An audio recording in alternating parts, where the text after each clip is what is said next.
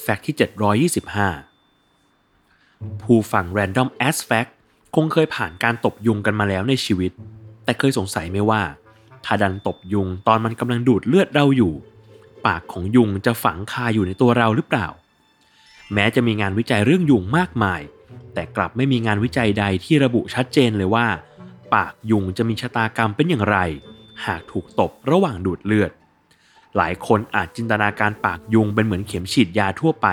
ที่ใช้ตามโรงพยาบาล เมื่อปักลงผิวแล้วดันหัก ก็อาจฝังอยู่ในร่างกายได้ แต่ความเป็นจริงมันไม่ได้เป็นแบบนั้น จุดสำคัญของปากยุงที่แตกต่างจากเข็มฉีดยาแข็งๆ โดยทั่วไปคือ ยืดหยุ่นและทนทานมากกว่าที่คิด จะงอซ้ายงอขวา หรือชอนชัยไปยังใต้ผิวเพื่อตามหาหลอดเลือดของเราได้อย่างอิสระ ด้วยคุณสมบัติในการควบคุมปากได้ตามใจเมื่อยุงถูกตบจนแบน ปากยุงเลยจะไม่ฝังคาอยู่ที่ผิวของเรา แต่จะมีโอกาสหลุดติดไปกับซากยุงที่ตบมากกว่า หรือถ้ามันหลุดคาอยู่ในผิวของเราจริง ๆ ร่างกายจะมีกระบวนการย่อยสลายซากปากยุงให้ละเอียด และขับออกทางเลือดอยู่ดี